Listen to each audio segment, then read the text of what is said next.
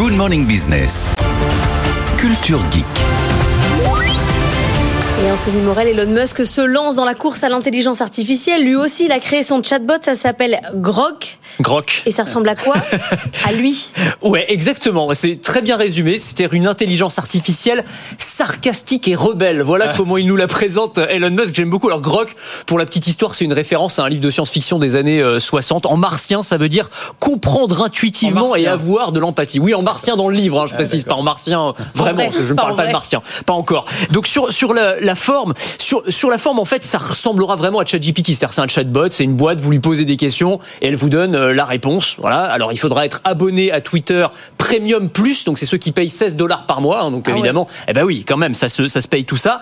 Mais sur la forme, euh, sur le fond plutôt, il y aura un certain nombre de différences assez notables. D'abord, cette IA, elle sera dotée d'un sens de l'humour, c'est-à-dire que, alors, euh, quand vous lui poserez des questions, elle euh, vous répondra avec du second degré, de l'ironie, un petit peu comme quand Elon Musk répond aux gens sur Twitter, d'une certaine manière. Et ça, c'est vrai que c'est ce qui manque un peu cruellement à ChatGPT, à Bard.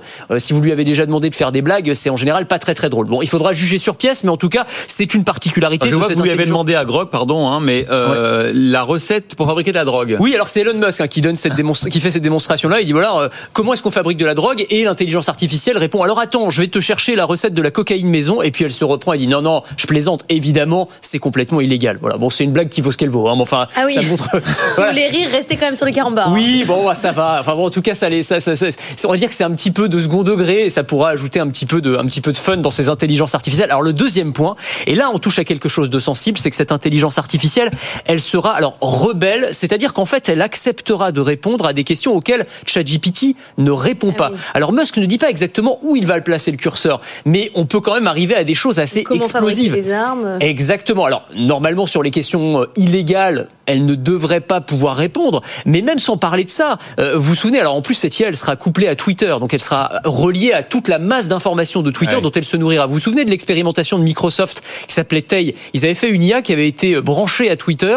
Au bout de deux heures, elle était devenue nazie, hein, l'intelligence artificielle. Donc, ça fait partie aussi des risques de ces nouvelles intelligences artificielles. En tout cas, la promesse d'Elon Musk, c'est que cette IA soit idéologique. En tout cas, qu'elle soit anti-woke. Alors c'est ça. En fait, euh, il faut être clair. euh, quand on écoute Elon Musk, ChatGPT est de gauche, progressiste, euh, woke, et ça, ça l'insupporte. Et donc, il veut créer une sorte bah, de contre-pouvoir qui serait moins politiquement correct, qui nous dirait les choses cash. D'ailleurs, il avait pensé à un moment au nom Truth GPT, le ChatGPT de, de, de la vérité. Alors, est-ce qu'il a tort de penser ça? Bah pas nécessairement. Il y a des chercheurs qui se sont penchés sur cette question. Est-ce que ChatGPT est de gauche ou de droite? Et force est de constater que oui, dans les réponses qu'elle formule, euh, parce qu'une IA, évidemment, elle est composée des données dont on la nourrit et des personnes qui euh, composent l'algorithme, eh bien, euh, elle est plutôt progressiste. Elle va dans le sens euh, des droits des minorités, multiculturalisme, des enjeux environnementaux. Tout ça, ChatGPT est à fond pour. Et Musk bah, veut créer une sorte de, de, de contre-pouvoir parce que il, il estime que c'est pas normal en fait qu'on soit seulement soumis à une intelligence artificielle de gauche. Donc peut-être que demain,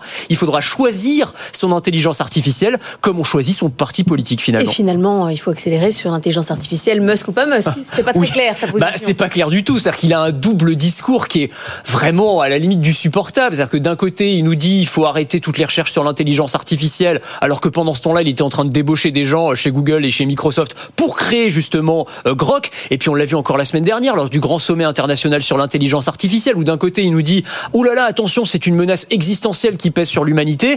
Et puis de l'autre côté, il nous dit non, non, c'est incroyable l'intelligence artificielle. C'est comme un génie magique qui peut réaliser tous nos souhaits. Et il nous promet même une ère d'abondance où on n'aurait plus besoin de travailler, où on aurait un revenu universel extrêmement important. C'est ça qu'il nous dit. Et où finalement, eh eh bien, euh, le travail serait là pour ceux qui voudraient en tirer une satisfaction personnelle. L'un des défis du futur, à l'écouter, ce sera de trouver un sens à notre vie dans un monde où on n'aurait plus besoin de travailler.